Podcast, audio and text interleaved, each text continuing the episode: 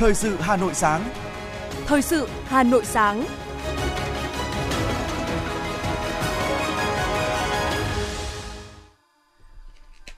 Tuấn Ngọc và Ngọc Bách xin được đồng hành cùng quý thính giả trong 30 phút của chương trình Thời sự sáng ngày hôm nay, ngày 7 tháng 1 năm 2023. Những nội dung chính sẽ được đề cập đến trong chương trình. Chủ tịch Quốc hội Vương Đình Huệ dự khai mạc hội thao truyền thống lực lượng cảnh vệ công an nhân dân. Ngân hàng Standard Chartered Việt Nam dự báo nền kinh tế Việt Nam sẽ bứt tốc mạnh mẽ. Hà Nội đề xuất tiếp tục đào tạo song bằng tú tài cấp trung học phổ thông. Trong phần tin thế giới, Nga thực hiện lệnh ngừng bắn trên toàn mặt trận Ukraine. Tổng thống Joe Biden lạc quan về triển vọng kinh tế Mỹ năm 2023. Sau đây là nội dung chi tiết. Thưa quý vị và các bạn, trong ngày làm việc thứ hai của kỳ họp bất thường Quốc hội khóa 15, các đại biểu thảo luận tại Tổ quy hoạch tổng thể quốc gia thời kỳ 2021-2030, tầm nhìn đến năm 2050. Các đại biểu đề nghị quy hoạch quốc gia cần đảm bảo an sinh xã hội, tầm nhìn dài hạn và bắt kịp xu thế thời đại. Đánh giá cao nội dung của dự thảo với tài liệu đầy đủ có giá trị, các đại biểu Quốc hội nhận định quy hoạch tổng thể quốc gia có ý nghĩa rất quan trọng tác động lớn đến sự phát triển của quốc gia trong thời gian dài góp ý về quy hoạch tổng thể quốc gia thời kỳ 2021-2030, tầm nhìn đến năm 2050, các đại biểu hướng tới tính toàn diện, bền vững, có trọng tâm trọng điểm để thúc đẩy kinh tế xã hội với tầm nhìn xa, đúng xu hướng thời đại. Đại biểu Nguyễn Như So, đoàn Bắc Ninh nhận xét. Mục tiêu phát triển về kết cấu hạ tầng đến năm 2030 thì báo cáo mới tỷ tập trung vào hạ tầng giao thông, trong cái đó hạ tầng công nghệ thông tin, hạ tầng số, rồi hạ tầng năng lượng đều đóng một vai trò rất quan trọng quyết định đến sự phát triển kinh tế của xã hội nhưng lại rất chung chung và chưa rõ cái mục tiêu. Do vậy thì cần bổ sung những cái quy định rõ cái mục tiêu đối với một số ngành à, có vai trò quan trọng như hạ tầng về công nghệ thông tin này hạ tầng à, số và hạ tầng năng lượng. Cùng chung quan điểm này, đại biểu Trần Quang Phương đoàn Quảng Ngãi góp ý. Trong khi chúng ta đang là phát triển kinh tế xanh, kinh tế tuần hoàn, kinh tế số và kinh tế số như là một cái động lực, một cái định hướng phát triển rất là tốt thế thì phát triển không gian số như thế nào thì không rõ. Trong quy hoạch nó chưa rõ. Đây cũng là một cái khó và cái mới. Cái định hướng phát triển không gian số thế nào rồi bảo đảm hạ tầng số rồi an ninh số tài nguyên số. Tại phiên thảo luận tổ đoàn thành phố Hồ Chí Minh, Chủ tịch nước Nguyễn Xuân Phúc đánh giá các yếu tố khoa học công nghệ, đổi mới sáng tạo trong quá trình phát triển đất nước đang diễn ra sôi động liên tục, nếu không cập nhật sẽ bị lạc hậu. Bên cạnh đó, quy hoạch quốc gia cần đảm bảo an sinh xã hội đặt vấn đề quy hoạch nhất là quy hoạch những cái trục chính những cái đô thị những cái khu vực dân cư và để đảm bảo cuộc sống cho người dân rất quan trọng. Chính vì thế yêu cầu của quy hoạch này chúng ta phải giảm thiểu thiệt hại. Bảo vệ an toàn con người rất quan trọng. Bây giờ phát triển cái gì mà không an toàn cho con người cho dân tộc cho đất nước thì làm sao có thể thành được? Và đi liền với nó là đảm bảo an sinh xã hội cho người dân. Nhấn mạnh quy hoạch cần làm rõ các giải pháp nguồn lực để hướng đến mục tiêu đề ra, đại biểu Tạ Đình Thi đoàn Hà Nội nêu ý kiến cái phần nguồn lực thì chúng tôi thấy là cũng chưa được quan tâm thỏa đáng. Và trong cái quy hoạch tổng thể quốc gia thì chúng tôi thấy là cũng cần phải tiếp tục à, quán triệt sâu sắc hơn các cái quan điểm chủ trương của đảng, đặc biệt là nghị quyết 39 của bộ chính trị à, về nâng cao à, hiệu lực quản lý khai thác sử dụng và phát huy các cái nguồn lực của nền kinh tế. Và trong dự thảo nghị quyết của quốc hội thì chúng tôi thấy là cũng cần phải có một quan điểm riêng về nguồn lực. Góp ý về các giải pháp để thực hiện quy hoạch tổng thể, đại biểu Vương Quốc Thắng đoàn Quảng Nam cho rằng cái động lực phát triển quốc gia ấy, thì chúng ta cần phải quan tâm rất lớn về hai cái vấn đề, trong đó là vấn đề nguồn chất lực, chất lượng cao và cái thứ hai nữa là các cái đột phá trong cái nghiên cứu khoa học công nghệ. Chính vì hai cái vấn đề này nó tạo cái động lực phát triển nhanh và bền vững cho bất kỳ các quốc gia nào trên thế giới. Cho nên trong cái vấn đề quy hoạch tổng thể quốc gia thì chúng ta cũng cần phải quan tâm về hai cái lĩnh vực này một cách cụ thể sát hơn. Góp ý riêng về quy hoạch phát triển ngành du lịch, đại biểu Nguyễn Thị Việt Nga đoàn Hải Dương bày tỏ định hướng phát triển các ngành hạ tầng xã hội cấp quốc gia cũng mới chỉ dừng lại liệt kê tất cả những gì đang có chưa mang tính chất là quy hoạch tổng thể cho cái thời gian tới và cái tầm nhìn rất là dài hạn đặc biệt là với ngành du lịch đối với lại các vùng chúng ta liệt kê hết tất cả các sản phẩm du lịch hiện có chứ chưa có một cái định hướng phát triển một cách cụ thể rõ ràng nào cho nên các sản phẩm du lịch của các vùng thì tương tự như nhau na ná nhau Đại biểu Nguyễn Hữu Toàn đoàn Lai Châu nhấn mạnh, quy hoạch tổng thể quốc gia phải đi trước nên việc xây dựng kịp thời là cần thiết. Tuy nhiên, đại biểu Nguyễn Hữu Toàn băn khoăn về những mục tiêu tăng trưởng đặt ra trong báo cáo chưa có sự thống nhất. Khi mà đặt ra mục tiêu cho phát triển quốc gia cỡ 7% ấy, cả các vùng thì tối thiểu là 7%.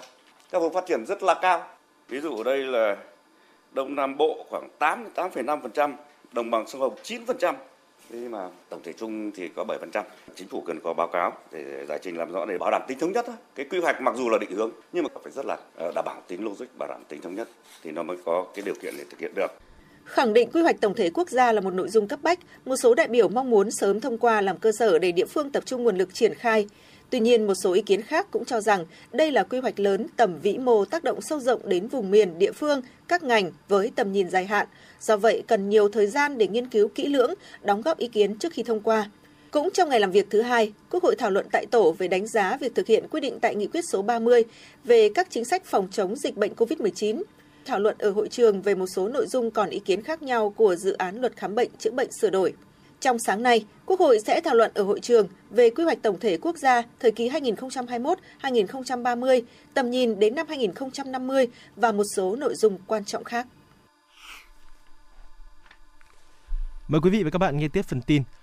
Chủ tịch Quốc hội Vương Đình Huệ đã dự khai mạc hội thao truyền thống lực lượng cảnh vệ công an nhân dân lần thứ 34 do Bộ Tư lệnh Cảnh vệ, Bộ Công an tổ chức.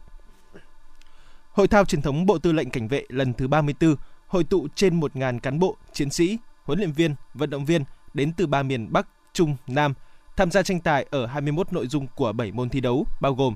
điều lệnh công an nhân dân, bắn súng, võ thuật, chiến sĩ công an khỏe, cầu lông, bóng chuyền và bóng bàn. Sau khai mạc, các đơn vị tham gia hội thao đã thực hiện duyệt đội ngũ, diễu hành, đồng diễn quyền 52 động tác có phân thế, các động tác ghép đòn phòng ngự và đối kháng, xử lý tình huống nghiệp vụ, khí công công phá, đồng diễn thể dục nhịp điệu, mang đến cho khán giả những màn biểu diễn đẹp mắt, công phu, thể hiện khí thế và sự trưởng thành lớn mạnh của lực lượng cảnh vệ công an nhân dân. Thưa quý vị, Đảng ủy khối doanh nghiệp Trung ương vừa tổ chức hội nghị tổng kết công tác năm 2022, triển khai nhiệm vụ trọng tâm năm 2023. Ủy viên Bộ Chính trị, trưởng ban kinh tế Trung ương Trần Tuấn Anh dự và phát biểu chỉ đạo hội nghị. Phát biểu chỉ đạo tại hội nghị, trưởng ban kinh tế Trung ương Trần Tuấn Anh nêu rõ, thời gian tới dự báo tình hình thế giới và khu vực có nhiều diễn biến mới phức tạp, khó lường. Vì vậy, Đảng ủy khối và các cấp ủy, lãnh đạo quản lý doanh nghiệp, ngân hàng trong khối doanh nghiệp trung ương cần tiếp tục lãnh đạo, chỉ đạo thực hiện tốt công tác xây dựng Đảng, nâng cao năng lực lãnh đạo toàn diện và sức chiến đấu của toàn Đảng bộ. Trưởng ban kinh tế Trung ương Trần Tuấn Anh đề nghị khối doanh nghiệp trung ương cần tiếp tục đổi mới phương thức lãnh đạo của Đảng, coi đây là nhiệm vụ trọng yếu, thường xuyên của các cấp ủy, tổ chức Đảng gắn liền với thực hiện cương lĩnh, điều lệ và các khoản chủ trương, đường lối của Đảng, đồng thời tăng cường sự lãnh đạo của Đảng, kiện toàn sắp xếp tổ chức bộ máy tinh gọn, hoạt động hiệu lực, hiệu quả, đẩy mạnh việc nâng cao chất lượng công tác kiểm tra, giám sát, phòng, chống tham nhũng, tiêu cực chú trọng kiểm tra tổ chức đảng, đảng viên khi có dấu hiệu vi phạm, tiếp tục phát huy vai trò trong tổ chức thực hiện các nhiệm vụ chính trị của doanh nghiệp. Nhân dịp Tết Nguyên đán Quý Mão 2023, Chủ tịch Ủy ban Mặt trận Tổ quốc Việt Nam thành phố Hà Nội Nguyễn Lan Hương đã đến thăm, tặng quà ba gia đình chính sách trên địa bàn phường Xuân La, quận Tây Hồ. Chủ tịch Ủy ban Mặt trận Tổ quốc Việt Nam thành phố Nguyễn Lan Hương đã đến thăm, chúc Tết gia đình Thiếu tướng Trần Thanh Phương, thương binh hạng 3 trên 4, nguyên tư lệnh đặc công, gia đình Thiếu tướng Nguyễn Hồng Thanh, thương binh hạng 3 trên 4, nguyên chính ủy Tổng cục 2, gia đình Đại tá Nguyễn Quốc Doanh, thương binh 3 trên 4, Phó Chủ tịch Hội nạn nhân chất độc hóa học. Thăm hỏi đời sống các gia đình chính sách trên địa bàn phường, Chủ tịch Ủy ban Mặt trận Tổ quốc Việt Nam thành phố Nguyễn Lan Hương đã bày tỏ sự trân trọng trước những cống hiến, hy sinh và đóng góp của các gia đình chính sách trên địa bàn quận. Kính chúc sức khỏe các gia đình và mong muốn các gia đình tiếp tục phát huy truyền thống yêu nước, động viên con cháu tiếp tục chấp hành chủ trương của Đảng, chính sách pháp luật của nhà nước, góp phần xây dựng quận Tây Hồ và thủ đô Hà Nội ngày càng văn minh, hiện đại.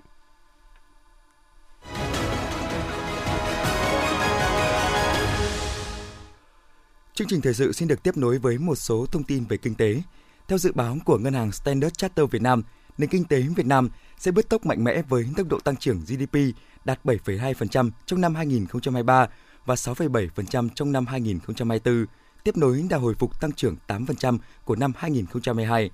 Dự báo này được đưa ra trong báo cáo nghiên cứu toàn cầu do ngân hàng mới công bố gần đây mang tựa đề Việt Nam tiếp tục mức tăng trưởng cao. Theo các chuyên gia của ngân hàng Standard Chartered, cán cân thương mại có thể được cải thiện. Tuy nhiên, nếu xuất khẩu có thể đối mặt với các thách thức toàn cầu, nhập khẩu có nguy cơ giảm, bên cạnh đó vốn FDI giải ngân tiếp tục tăng nhưng triển vọng sẽ phụ thuộc vào nền kinh tế toàn cầu. Lạm phát có thể là mối đe dọa đối với sự phục hồi liên tục của Việt Nam. Lạm phát được dự đoán sẽ đạt khoảng 6% vào những tháng cuối năm và trung bình 5,5% trong cả năm 2023-2024 so với mức 3,2% năm 2022. Thâm hụt tài khoá của Việt Nam có thể là kéo dài và nguồn gốc của lạm phát. Đến hết tháng 11 năm 2022, Hà Nội đã tổ chức đấu giá 87 dự án với tổng diện tích đã đấu giá khoảng 14,17 ha. Tuy nhiên, theo thông tin từ nhiều quận, huyện của Hà Nội, việc mở đấu giá đất trong thời điểm này lại đang gặp rất nhiều khó khăn. Theo phản ánh từ các quận huyện của Hà Nội, do căn cứ xây dựng mức giá khởi điểm phải dựa trên mức trúng đấu giá của phiên đấu giá trước lúc tham gia thị trường vẫn sôi động, nên tình trạng chung là giá khởi điểm cao, ít người tham gia. Cũng theo giới kinh doanh bất động sản, một nguyên nhân nữa đó là gần đây Hà Nội đã siết chặt các quy định. Ví dụ như tiền đặt cọc đã tăng từ 5 lên 20% giá khởi điểm lô đất tham gia đấu. Trong vòng một tháng đã thanh toán hết tiền. Tiền đặt cọc có những lô đất lên đến cả tỷ đồng khiến nhà đầu tư không mặn mà vì khó có cơ hội để lướt sóng. Thưa quý vị, theo thống kê của Ngân hàng Nhà nước, trong năm 2022, thanh toán không dùng tiền mặt chứng kiến mức tăng trưởng gần gấp đôi so với năm trước. 11 tháng đầu năm, các giao dịch qua ví điện tử, ứng dụng và thẻ ngân hàng tăng 85% về số lượng và 31% về giá trị. Các chuyên gia dự đoán năm nay sẽ tiếp tục bùng nổ thanh toán không dùng tiền mặt, đặc biệt là ở các thành phố lớn. Phần lớn người dân, đặc biệt là người trẻ, thường có ví điện tử và một số tiền nhất định trong ví điện tử của mình. Theo một số thống kê của Ngân hàng Nhà nước, tổng số tiền của người dân trong 45 ví điện tử đang tiến hành lên tới 3.300 tỷ đồng. Và điều đó cho thấy nhu cầu sử dụng ví điện tử nói riêng và thanh toán không tiền mặt nói chung của người dân đang ngày càng tăng cao.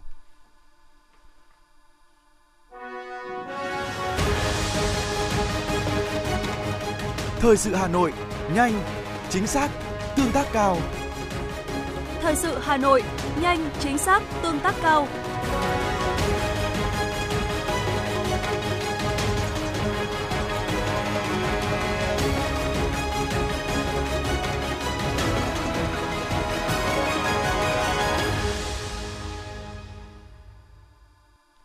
Tiếp theo là những thông tin đáng chú ý. Tại Trung tâm Văn hóa, Thông tin, Thể thao quận huyện Thường Tín, Hội chữ thập đỏ thành phố Hà Nội phối hợp với Ủy ban nhân dân huyện Thường Tín tổ chức chương trình Tết nhân ái, chợ Tết không đồng, giúp hàng nghìn người dân được đi chợ Tết miễn phí. Chương trình Tết nhân ái, chợ Tết không đồng gồm nhiều mặt hàng, gồm nhiều hoạt động hấp dẫn. Điểm nhấn là chương trình không gian chợ Tết gồm 18 gian hàng với các mặt hàng nhu yếu phẩm, đồ dùng thiết yếu phục vụ cho các sinh hoạt của người dân trong dịp Tết Nguyên đán. Tại đây, 1.000 người nghèo có hoàn cảnh khó khăn trên địa bàn các huyện Thường Tín, Thanh Oai, Phú Xuyên, Ứng Hòa và hội viên có hoàn cảnh khó khăn thuộc Hội Liên hiệp Phụ nữ Hà Nội, Hội người cao tuổi thành phố Hà Nội được dùng phiếu mua hàng miễn phí trị giá 1 triệu đồng một phiếu để đổi lấy hàng hóa. Thưa quý vị, câu lạc bộ doanh nhân nữ Hà Nội đã tổ chức gala xuân gắn kết Tết yêu thương nhằm biểu dương các tập thể, cá nhân mạng lưới câu lạc bộ doanh nhân nữ và phát động chương trình Vòng tay nhân ái Tết ấm yêu thương – trong năm 2022, với sự hỗ trợ của Hội Liên hiệp Phụ nữ các cấp, các câu lạc bộ doanh nhân nữ trên địa bàn thành phố đã hỗ trợ hội viên nâng cao năng lực quản lý, kinh doanh. Gần 1.000 lượt hội viên mạng lưới được tiếp cận các hoạt động xúc tiến thương mại qua các hội trợ như tuần lễ vàng, làng đặc sản, sản phẩm tốt mỗi ngày. Nhiều hội viên đã được kết nối giao thương, ký kết các hợp đồng có giá trị kinh tế cao. Các câu lạc bộ là hạt nhân hỗ trợ 799 phụ nữ khởi sự kinh doanh, khởi nghiệp. 562 hội viên được tiếp cận và vay vốn trên 200 tỷ đồng các câu lạc bộ đã nhận đỡ đầu gần 400 con mồ côi, trong đó 20 mẹ là hội viên của câu lạc bộ doanh nhân nữ thành phố đã nhận đỡ đầu 34 con mồ côi trong 5 năm trị giá lên 1,2 tỷ đồng. Sở Y tế Hà Nội vừa công bố danh sách 165 điểm bán lẻ trực bán thuốc trong dịp Tết Nguyên đán Quý Mão 2023 trên địa bàn thành phố. So với dịp Tết năm 2022, số điểm bán thuốc dịp Tết năm nay đã tăng gấp đôi. Trong số 165 điểm bán lẻ thuốc, có 38 nhà thuốc trong các bệnh viện và 127 nhà thuốc, quầy thuốc tại các quận, huyện, thị xã. Cụ thể, 38 nhà thuốc trong các bệnh viện mở bán 24 trên 24 trong những ngày nghỉ Tết Nguyên đán Quý Mão 2023, gồm các bệnh viện Bắc Thăng Long, Đông Anh, Đống Đa, Đức Giang, Hà Đông, Huệ Nhai, Sóc Sơn, Sơn Tây, Thanh Nhàn, Thanh Trì, Vân Đình, Sanh Pôn, Y học cổ truyền Hà Nội, Ba Vì, Trương Mỹ, Đan Phượng, Gia Lâm, Hoài Đức, Mê Linh, Phú Xuyên, Phúc Thọ, Quốc Oai, Thạch Thất, Thanh Oai, Gia Liễu Hà Nội, Mắt Hà Đông, Mắt Hà Nội, Phổi Hà Nội, Phụ sản Hà Nội, Tâm thần ban ngày Mai Hương, Tâm thần Mỹ Đức, Thận Hà Nội, Tim Hà Nội, Ung bướu Hà Nội, Hữu nghị Việt Nam Cuba, Tâm thần Hà Nội, Mỹ Đức và Thường Tín. Thưa quý vị, Bộ Thông tin và Truyền thông mới đây đã đề nghị các bộ, ngành địa phương, cơ quan tổ chức doanh nghiệp chủ động đảm bảo an toàn thông tin mạng, không để bị động, bất ngờ với mọi tình huống, nhất là trong dịp nghỉ lễ Tết 2023. Theo đó, chủ động ra soát, xử lý, triển khai các giải pháp nhằm khắc phục triệt để các lỗ hổng an toàn thông tin mạng, đặc biệt là lỗ hổng đã được Bộ cảnh báo, tổ chức lực lượng tại chỗ trực giám sát, hỗ trợ, ứng cứu và khắc phục sự cố an toàn thông tin mạng 24 trên 7, triển khai các biện pháp kỹ thuật ở mức cao nhất nhằm phát hiện, ngăn chặn tấn công mạng, phát tán thông tin xấu độc. Cục Hàng không Việt Nam, Bộ Giao thông Vận tải cho biết, từ ngày 8 tháng 1 tới, các hãng hàng không Trung Quốc và nước ngoài có thể nối lại các chuyến bay của mình đến và đi Trung Quốc theo các hiệp định hàng không song phương. Từ ngày 9 tháng 12, Vietnam Airlines đã chính thức mở lại một số đường bay giữa Việt Nam và Trung Quốc sau gần 3 năm dừng bay vì đại dịch bùng phát. Trong giai đoạn đầu, Vietnam Airlines sẽ nối lại 3 đường bay đến Trung Quốc, bao gồm giữa thành phố Hồ Chí Minh và Quảng Châu từ ngày 9 tháng 12, khởi hành vào thứ sáu hàng tuần, giữa Hà Nội và Thượng Hải từ ngày 12 tháng 12 với tần suất 2 chuyến một tuần vào thứ hai và thứ sáu, giữa thành phố Hồ Chí Minh với Thượng Hải từ ngày 14 tháng 12 khởi hành vào thứ tư hàng tuần. Thưa quý vị, Ủy ban nhân dân thành phố Móng Cái, tỉnh Quảng Ninh vừa thông tin từ ngày mùng 8 tháng 1, người và hàng hóa xuất khẩu qua các cửa khẩu trên địa bàn thành phố Móng Cái sẽ không phải xét nghiệm COVID-19 bằng phương pháp real-time PCR. Tuy nhiên, dù nới lỏng biện pháp phòng dịch COVID-19 trong khu vực cửa khẩu, nhưng chính quyền thành phố Móng Cái vẫn yêu cầu người ra vào duy trì việc đeo khẩu trang, sát khuẩn tay, không tập trung đông người. Lái xe trung chuyển vẫn phải mặc áo bảo hộ, đeo khẩu trang, găng tay, bao giày, kính phòng chống dịch trong quá trình làm việc. Ngoài ra, thành phố Móng Cái vẫn duy trì đội lái xe trung chuyển thông qua danh sách đã được phía Trung Quốc chấp thuận và cấp mã vạch, cấp thẻ lái xe trung chuyển đủ điều kiện vào khu vực cửa khẩu làm việc.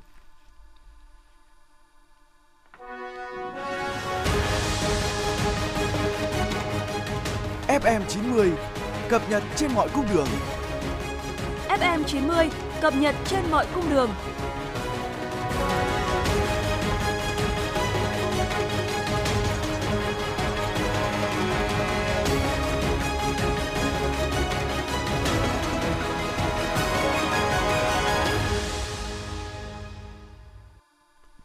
Thưa quý vị và các bạn, thời điểm này, một số trường đại học đã công bố đề án tuyển sinh đại học năm 2023,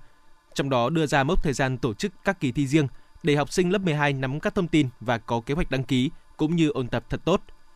Sau kỳ nghỉ Tết Nguyên đán, các học sinh lớp 12 sẽ bước vào giai đoạn thi cử tại các kỳ thi riêng để lấy kết quả xét tuyển vào các trường đại học. Dự kiến mùa thi sẽ được bắt đầu từ tháng 3 năm sau. Năm 2023, Trường Đại học Kinh tế Quốc dân tuyển sinh 60 mã ngành chương trình với 6.200 chỉ tiêu đại học chính quy. Theo giáo sư tiến sĩ Phạm Hồng Trương, hiệu trưởng nhà trường, 4 phương thức xét tuyển năm 2023 bao gồm xét tuyển thẳng 2%, xét tuyển theo điểm thi đánh giá tư duy năm 2023 của Đại học Bách khoa Hà Nội với 7 mã 3%, xét tuyển theo kết quả điểm thi tốt nghiệp trung học phổ thông năm 2023 25%, xét tuyển kết hợp theo đề án tuyển sinh của trường 70%. Trường Đại học Sư phạm Hà Nội cũng đã công bố phương án tổ chức kỳ thi độc lập để tuyển sinh vào đại học năm 2023. Kỳ thi đánh giá năng lực sẽ gồm 8 môn: toán, ngữ văn, tiếng Anh, vật lý, hóa học, sinh học, lịch sử, địa lý. Nhà trường cho biết sẽ tăng tỷ lệ chỉ tiêu xét tuyển từ kết quả kỳ thi đánh giá năng lực năm 2023 lên khoảng 20 đến 30% tùy ngành. Ngoài ra, trường vẫn giữ ổn định 4 phương thức tuyển sinh tương tự năm trước. Điểm mới trong kỳ thi đánh giá năng lực này là sẽ giảm tối đa các câu hỏi ở mức độ nhận biết, mức độ thấp nhất trong thang đánh giá, tập trung vào các câu hỏi ở mức độ thông hiểu, vận dụng và vận dụng cao để xét tuyển đại học. Giáo sư Nguyễn Văn Minh, hiệu trưởng nhà trường cho biết hiện có 8 trường khối sư phạm sẽ sử dụng kết quả của kỳ thi này. Thời gian thi dự kiến gồm một hoặc hai đợt vào cuối tháng 4 và tháng 5 hàng năm sau khi học sinh đã học xong chương trình phổ thông và trước khi thi tốt nghiệp trung học phổ thông.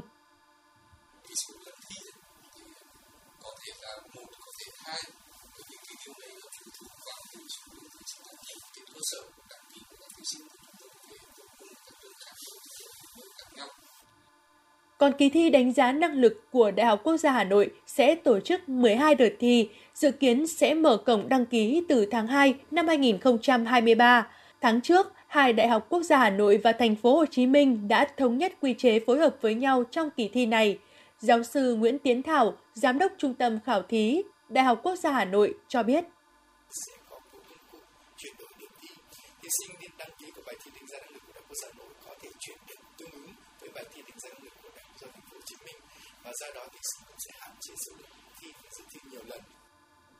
Trong phương án tổ chức kỳ thi đánh giá tư duy mà Đại học Bách khoa Hà Nội công bố, điểm mới mà thí sinh cần lưu ý là năm tới, kỳ thi này sẽ tổ chức làm 3 đợt vào tháng 5, tháng 6 và tháng 7 năm 2023. Các thí sinh thi hoàn toàn trên máy tính, thời gian làm bài chỉ còn 150 phút thay vì 270 phút như năm 2022. Phó giáo sư Vũ Duy Hải, Phó trưởng phòng đào tạo Đại học Bách khoa Hà Nội thông tin.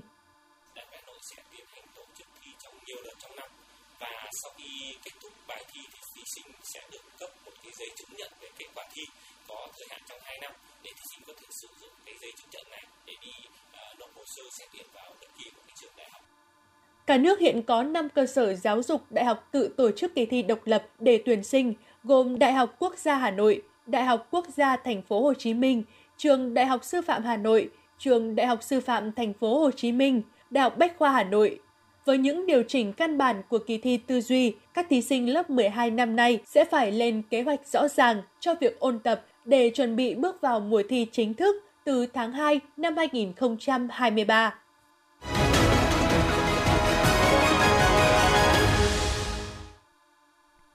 Thưa quý vị, Sở Giáo dục và Đào tạo Hà Nội vừa có văn bản gửi hiệu trưởng các trường trung học phổ thông, giám đốc trung tâm giáo dục nghề nghiệp, giáo dục thường xuyên yêu cầu các đơn vị hoàn thành hồ sơ đáp ứng điều kiện giao chỉ tiêu tuyển sinh vào lớp 10 năm học 2023-2024.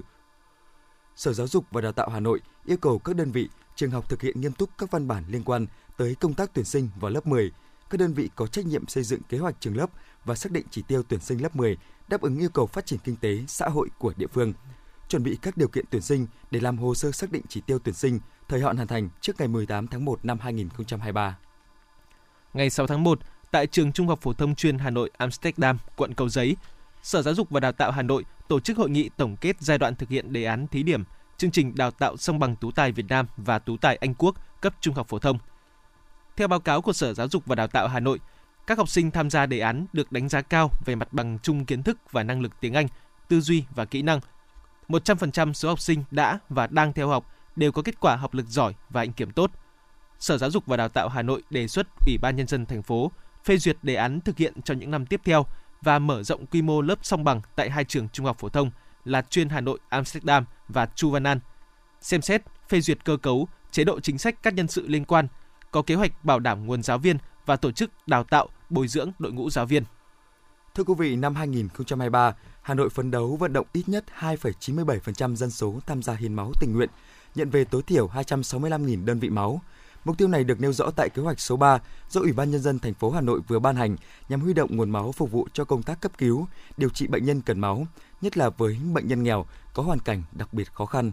Nhằm thực hiện hiệu quả kế hoạch nêu trên, Ủy ban nhân dân thành phố yêu cầu các cơ quan chức năng tiếp tục đẩy mạnh tuyên truyền, vận động hiến máu tình nguyện bằng nhiều hình thức, đào tạo, nâng cao năng lực tuyên truyền cho đội ngũ cán bộ, hội viên, tình nguyện viên vận động hiến máu. Ngoài ra, bên cạnh việc nâng cao chất lượng chăm sóc tư vấn cho người hiến máu, bảo đảm chính sách và quyền lợi cho người hiến máu tình nguyện, động viên, khen thưởng kịp thời các tổ chức, cá nhân có thành tích trong việc vận động, tham gia hiến máu tình nguyện, việc phát triển các câu lạc bộ, mô hình hiến máu tình nguyện cũng cần được quan tâm.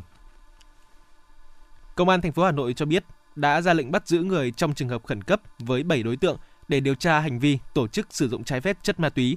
Đây là những đối tượng liên quan đến vụ tạm giữ 181 dân chơi tại quán bar Grammy. Khoảng 1 giờ ngày 30 tháng 12 năm 2022, Phòng Cảnh sát điều tra tội phạm về ma túy phối hợp cùng Trung đoàn Cảnh sát cơ động, Công an quận Ba Đình, Bộ Công an thành phố Hà Nội và lực lượng cảnh sát Xin lỗi quý vị và lực lượng Cục Cảnh sát điều tra tội phạm về ma túy, Bộ Công an bất ngờ tập kích, kiểm tra quán bar Grammy ở 360 Kim Mã, phường Ngọc Khánh, quận Ba Đình, Hà Nội. Vào thời điểm lực lượng công an có mặt, quán bar đang hoạt động sôi nổi.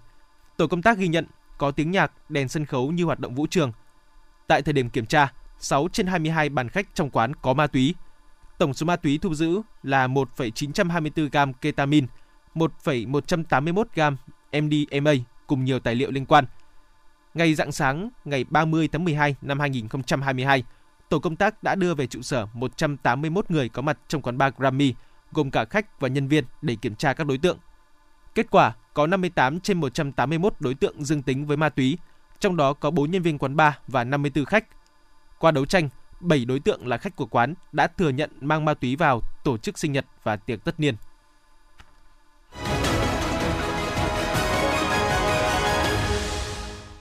Chuyển sang phần tin thế giới, kênh truyền hình quốc gia First Channel của Nga đưa tin lệnh ngừng bắn đơn phương do Tổng thống Vladimir Putin đưa ra và được thực hiện trên toàn mặt trận ở Ukraine kể từ trưa ngày 6 tháng 1 theo giờ của Macau. Tuy nhiên, sau khi Tổng thống Nga Vladimir Putin ra lệnh ngừng bắn tạm thời dọc theo toàn bộ chiến tuyến từ ngày 6 tháng 1 đến ngày 7 tháng 1, thời điểm lễ Giáng sinh của chính thống giáo, Ukraine đã khước từ thực hiện các bước đi tương tự.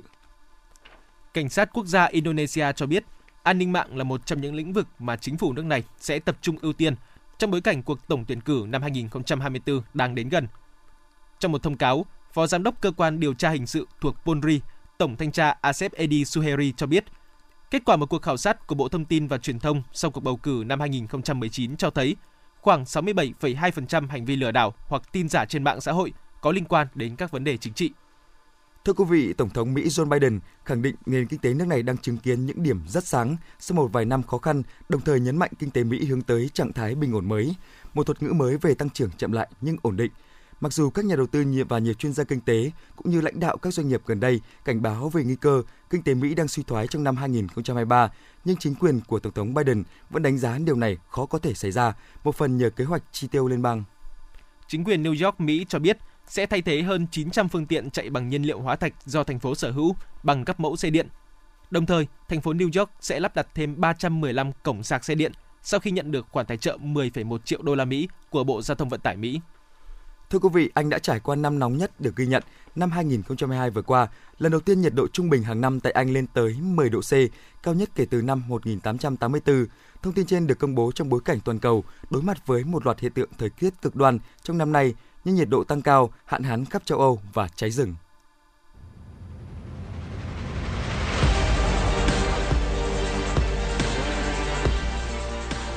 Bản tin thể thao Bản tin thể thao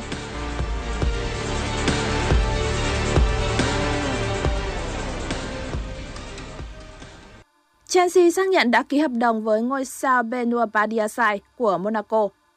Để có sự phục vụ của trung vệ 21 tuổi người Pháp, The Blue đã phải chi ra khoản tiền lên tới 35 triệu bảng. Chelsea cũng đã xác định đây là một bản hợp đồng mang tính đầu tư lâu dài, nên đã ký với Badiasai một bản giao kèo lên đến 7 năm. Badiasai trưởng thành từ lò đào tạo của Monaco. Anh đã có hai lần khoác áo đội tuyển Pháp và là đội trưởng của U21 Pháp. Mùa này Badiasai đã chơi 16 trận cho Monaco, đóng góp hai bàn thắng. Ban tổ chức của giải vô địch quốc gia Tây Ban Nha đã quyết định không mời trọng tài Matthew Lahoz làm nhiệm vụ tại bất kỳ trận đấu nào của vòng 16 La Liga. Dù không tiết lộ lý do, song nhiều khả năng vị trọng tài 45 tuổi đã bị treo còi vì thói quen rút thẻ phạt thiếu kiểm soát của mình. Trong trận đấu giữa hai câu lạc bộ Barcelona và Espanyol diễn ra tại vòng 15, ông Lahoz đã rút ra tới 15 thẻ vàng, trong đó có cả hai lần rút thẻ vàng thứ hai, chuất quyền thi đấu cầu thủ của cả hai đội. Trước đó, ông cũng đã từng tạo ra một kỷ lục mới tại World Cup về số thẻ phạt khi rút ra tới 18 thẻ vàng trong trận đấu giữa đội tuyển Hà Lan và đội tuyển Argentina tại vòng tứ kết của World Cup 2022. Dự báo thời tiết khu vực Hà Nội ngày hôm nay, ngày 7 tháng 1. Khu vực vùng núi Ba Vì, Sơn Tây, ngày không mưa, sáng sớm, có sương mù nhẹ, trưa chiều trời nắng, nhiệt độ cao nhất 22 độ, đêm không mưa, thấp nhất 14 độ. Ngoại thành từ Phúc Thọ tới Hà Đông, ngày không mưa, trưa chiều trời nắng, cao nhất 23 độ, đêm không mưa, thấp nhất 16 độ. Phía Nam từ Thanh Oai, Thường Tín đến Ứng Hòa, không mưa, trưa chiều trời nắng, cao nhất 23 độ, đêm không mưa, thấp nhất 16 độ. Khu vực Mê Linh, Đông Anh, Sóc Sơn, ngày không mưa, sáng sớm có sương mù nhẹ, trưa chiều trời nắng, cao nhất 22 độ, đêm không mưa, thấp nhất 15 độ. Trung tâm thành phố Hà Nội, ngày không mưa, trưa chiều trời nắng, cao nhất 23 độ, đêm không mưa, thấp nhất 16 độ. Quý vị và các bạn vừa lắng nghe chương trình thời sự của Đài Phát thanh và Truyền hình Hà Nội. Chỉ đạo nội dung Nguyễn Kim Khiêm, chỉ đạo sản xuất Nguyễn Tiến Dũng, tổ chức sản xuất Quang Hưng, đạo diễn Thùy Chi, phát thanh viên Tuấn Ngọc Ngọc Bách cùng kỹ thuật viên Quang Ngọc thực hiện. Hẹn gặp lại trong chương trình thời sự sau.